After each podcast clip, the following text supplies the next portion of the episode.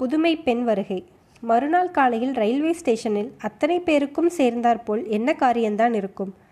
Raghuraman ticket கொடுக்கும் குமாஸ்தாவின் அறையில் உட்கார்ந்து அவருடன் வெகு சுவாரஸ்யமாய் ஏதோ பேசிக்கொண்டிருந்தான் ஆனால் அவனுடைய கண் அடிக்கடி கடிகாரத்தின் முள்ளை பார்த்து கொண்டிருந்தது.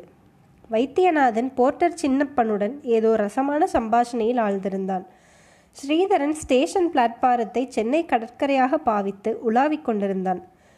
கல்யாணசுந்தரம் எடை போடும் இயந்திரத்தின் மேல் உட்கார்ந்து நேற்று வந்த தினசரி பத்திரிகையின் விளம்பர பத்திகளை ஏகாக்கிர சிக்கிர சிந்தனையுடன் படித்து கொண்டிருந்தான். வண்டி வந்து நின்றது. ரங்கநாதம் ஸ்திரீகளின் பிரத்யேக வண்டியை நோக்கி விரைவாக சென்றார். அவர் அவள் அவ்வளவு கணம் வேகமாக நடந்ததை ரகுராமன் பார்த்ததே இல்லை. அடுத்த கணம் ஸ்திரீகளின் வண்டிக்குள்ளிருந்து ஒரு சந்திர பிம்பம் வெளியே தோன்றுவதை அவன் கண்டான். இதென்ன பிம்பத்தின் மத்தியில் திடீரென்று முத்துவரிசை தோன்றுகிறது? அடடே ஒரு பெண்ணின் முகமா அது? அவளுடைய இளநகையா அப்படி பளீரென்று ஒளி வீசுகிறது. அப்பா இதோ இருக்கிறேன் என்று அவள் சொன்ன சொற்கள் தேநீர் குலைத்தவையா அல்லது தேவாமிர்தத்துடன் தான் கலந்தவையா? ராமராம் ரகுராமனுடைய கால்கள் அவனை அறியாமல் அந்த பக்கம் நோக்கி நடந்தன. சாமான்கள் இறக்கப்பட்டு சகுந்தலை வண்டியிலிருந்து கீழே இறங்குவதற்குள் கடையாளியின் கதாநாயகர்களாவதற்கு தகுதி வாய்ந்த அவ்வளவு இளைஞர்களும் அங்கே சூழ்ந்து விட்டார்கள். போர்ட்டர் சின்னப்பன் தனது உத்தியோக வாழ்க்கையில் என்றும் காணாத அதிசயத்தை அன்று கண்டான். சாதாரணமாய் ஒரு சிறு கைப்பெட்டியை தூக்குவதற்கு கூட தன்னை தேடி பிடிக்கும் வழக்கமுடைய சின்ன எஜமான்கள் எல்லாம் தலைக்கு தலை பெட்டியோ படுக்கையோ வேறு சாமானையோ வைத்து கொண்டு போவதை அவன் அன்று பார்த்தான். சாமான்கள் ஏற்றப்பட்டு ரங்கநாதமும் சகுந்தலையும் வண்டியில் உட்கார்ந்ததும் சரி சாயங்காலம் வருகிறோம். மற்ற விஷயங்களை பேசிக்கொள்ளலாம் என்று வைத்தியநாதன் சொன்னான். சரி சாயங்காலம் வாருங்கள் என்று ரங்கநாதமும் சொன்னார். ஆனால் வழியில் சகுந்தலை மற்ற விஷயங்கள் என்ன? என்று கேட்டபோது அவர் தமது வழுக்கை மண்டையை சொரியத் தொடங்கினார். அன்றைய தினத்து சாயங்காலமானது மத்தியானம் இரண்டு மணிக்கே வந்துவிட்டதாக தோன்றியது. மணி மூன்று அடிப்பதற்குள் ரகுராமன் வைத்தியநாதன் முதலான ஏழெட்டு பேரும் ரங்கநாதம் அவர்களின் வீட்டுக்கூடத்தில் கூடிவிட்டார்கள். ரங்கநாதமும் அவர்களை எப்போதையும் விட அதிக உற்சாகத்துடன் வரவேற்றார். ஒரு நாளும் இல்லாத திருநாளாக அவர்களுக்கெல்லாம் காப்பி கொண்டு வரும்படி சமையற்காரனுக்கு உத்தரவிட்டார். காப்பியுடன் சகுந்தலையும் வந்தாள். அவள் உட்கார்ந்ததும் நேற்று சொன்னேன் அல்லவா? என்னுடைய பெண் இவள்தான் என்று ரங்கநாதம் கூறினார். காலையிலேயே தெரிந்து கொண்டோம் என்றான் கல்யாண சுந்தரம் காலையில் நீங்களாக அல்லவா தெரிந்து கொண்டீர்கள்? இப்போது நான் முறைப்படி அறிமுகப்படுத்தி வைக்கிறேன் என்றார். எனக்கு இவர்களை இன்னார் என்று அறிமுகப்படுத்தவில்லையே அப்பா என்றாள் சகுந்தலை. ஆமாம் அதைத்தான் இப்போது செய்யப் போகிறேன். இதோ இவர்தான் வைத்தியநாதன் என்றதும் எல்லோரும் கொல்லென்று சிரித்தார்கள்.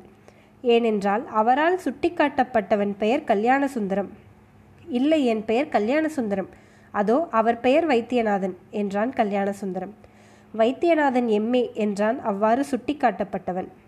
எம்ஏ என்று பரிகாசமாய் சேர்த்ததாக அவனுடைய எண்ணம். சமயத்தில் அதையும் போட்டு வைத்து விடலாம் என்று உத்தேசமும் உண்டு. அப்பா எப்போதுமே இப்படித்தான். அவருக்கு பெயர் ஊர் ஒன்றும் ஞாபகம் இருப்பதில்லை. ஏன் அப்பா என் பெயர் உங்களுக்கு ஞாபகம் இருக்கிறதா? என்ற சகுந்தலை கேட்டாள். உடனே ஒரு பலமான அதிர்வேட்டு சிரிப்பு கிளம்பிற்று. அதில் ரங்கநாதமும் சமையற்காரனும் கூட கலந்து கொண்டார்கள். ஆனால் ரகுராமன் மட்டும் சிரிக்கவே இல்லை. காரணம் அரை நாழிகையாக அவன் வேறொரு சிந்தனையில் ஆழ்ந்திருந்தான். சகுந்தலையிடம் ஏதாவது பேச வேண்டும் என்பது அவனுடைய எண்ணம். ஆனால் என்னத்தை பேசுவது? கடைசியாக தைரியம் கொண்டு கல்கத்தாவிலே என்ன விசேஷம்? என்று கேட்டுவிட்டான். இந்த மூன்று வார்த்தைகளை வெளியே கொண்டு வருவதற்குள் அவனுக்கு மூச்சு விட்டுவிடும் போலிருந்தது. கல்கத்தாவிலா எவ்வளவோ விசேஷம் என்றாள் சகுந்தலை. அப்போது தேசமெங்கும் சுதந்திர இயக்கம் தீவிரமாக நடந்து கொண்டிருந்தது. கல்கத்தாவில் வெகு மும்முரமாயிருந்தது. அது சம்பந்தமான நிகழ்ச்சிகளை சகுந்தலை கூறலானாள். வாயில் ஈ புகுந்தது தெரியவில்லை என்பார்களே அந்த மாதிரி எல்லோரும் அவ்விவரங்களை கேட்கலாயினர். சாயங்காலம் அவர்கள் வீடு திரும்பிச் சென்றபோது பாரதியார் புதுமைப்பெண் என்று பாடியிருக்கிறாரே அவள் இவள்தான் போலிருக்கிறது என்றான் கல்யாண சுந்தரம் அந்த சமயம்தான் முதல் அத்தியாயத்தில் குறிப்பிட்ட சம்பாஷணை அவர்களுக்குள் நடந்தது. அன்றிரவேதான் ரகுராமன் வைத்தியநாதன் முதலியோர் இன்பக் கனவுகள் கண்டார்கள். இரவு படுக்கைக்கு போகும் முன் சகுந்தலை ரங்கநாதம் அவர்களிடம் அப்பா இந்த ஊர் பிள்ளைகள் கொஞ்சம் பைத்தியமாயிருப்பார்கள் போல் இருக்கிறதே என்று சொன்னாள். என்ன பைத்தியம் என்றா சொன்னாய்? என்று ரங்கநாதம் கேட்டார். ஆமாம் ரொம்ப சந்தோஷம். அதில் சந்தோஷம் என்ன அப்பா? என்ற சகுந்தலை சிரித்துக்கொண்டே கேட்டாள்.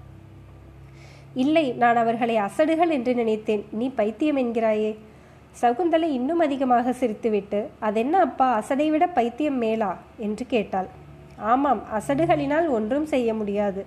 ஆனால் பைத்தியங்களினால் ஏதாவது காரியம் செய்ய முடியும். அவர்களை கொண்டு கொஞ்சம் காரியம் செய்விக்கலாமா என்றுதான் நினைக்கிறேன். பார்க்கலாம் என்றாள் சகுந்தலை.